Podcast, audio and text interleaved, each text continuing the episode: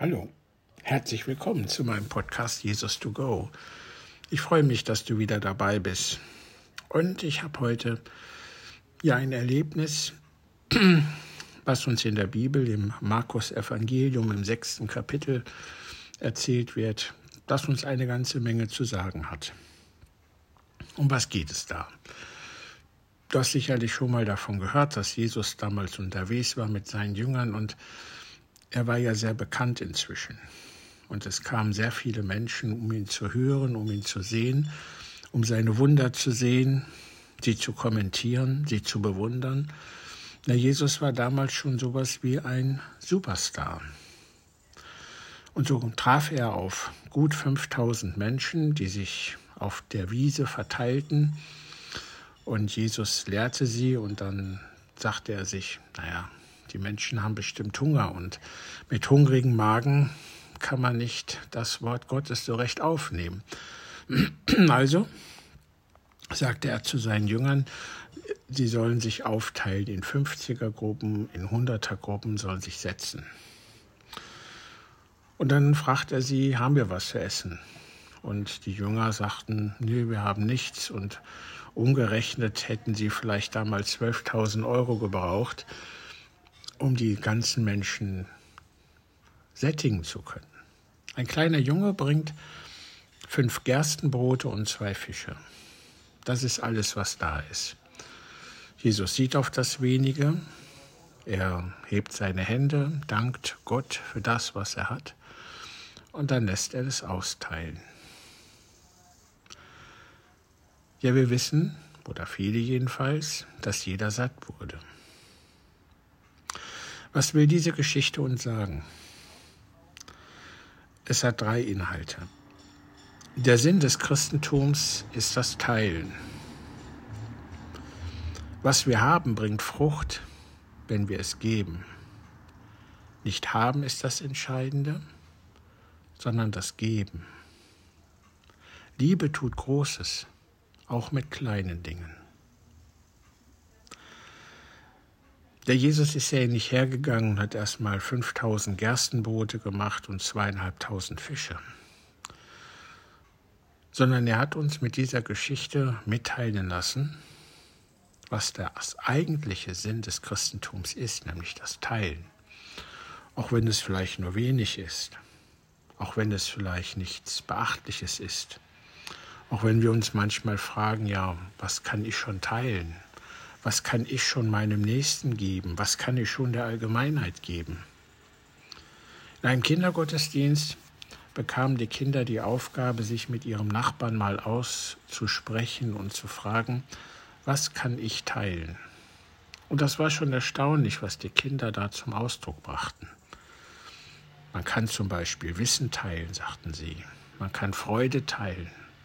Man kann Freundlichkeit teilen, Barmherzigkeit. Nächstenliebe. Es macht auch Spaß, so sagen sie, zu teilen, zum Beispiel sein Pausenbrot mit jemandem, der sein Pausenbrot vergessen hat. Was kannst du teilen? Du als Christ. Was kannst du geben? Was bist du bereit zu geben? Hier in dieser Geschichte steht nur etwas Weniges zur Verfügung. Aber dieses Wenige reicht aus, um alle satt zu machen. Das ist der eine Teil der Geschichte. Der andere Teil der Geschichte spricht davon, und zwar von der Vermehrung. Die Geschichte lehrt uns, dass zwölf Körbe voll übrig blieben. Jesus forderte die Jünger auf, wir wollen nichts liegen lassen, wir wollen nichts verkommen lassen, räumt doch all das, was übrig geblieben ist, in Körbe. Und es wurden zwölf Körbe voll. Vermehrung. Ja, auch hier wurden die Kinder im Kindergottesdienst einfach mal gefragt, welche Bedeutung kann das haben? Und auch hier wieder erstaunliche Mitteilungen. Kinder sagten, ich teile Zeit mit einem Menschen und bin danach gedanklich reicher als vorher. Ich gebe ab von dem, was ich habe und erlebe Dankbarkeit, die mich glücklich macht. Ich vergebe und fühle mich frei. Ich gebe meine Kraft, helfe anderen Menschen und empfinde ein großes Wohlbefinden, eine große Wärme in mir. Ich gebe Geld und lindere Not, und das macht mich glücklich.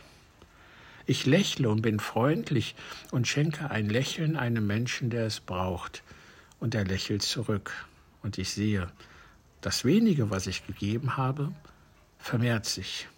Jetzt bin ich nicht allein, der lächelt, sondern der Gegenüber lächelt auch mich an. Ich bin ein Freund und erlebe den Wert einer Freundschaft. Ich bete für andere und erlebe, dass dadurch mein Gebetsleben stärker wird. Der dritte Teil dieser besonderen Begebenheit hat etwas mit Vertrauen zu tun. Als Jesus die Jünger fragte und ihnen den Auftrag gab, dass sie sich in Gruppen setzen sollten und dass er ihnen etwas zu essen geben wollte, da brauchten die Jünger ein großes Vertrauen zu Jesus, in seine Kraft, in seine Macht. Sie hatten Vertrauen in ihm, dass er alles kann, dass ihm nichts unmöglich ist. Und dieses Vertrauen wurde auch belohnt. Ich wünsche dir und ich wünsche mir, Vertrauen zu haben in Jesus Christus, der dich liebt, der dir versprochen hat, immer bei dir zu sein.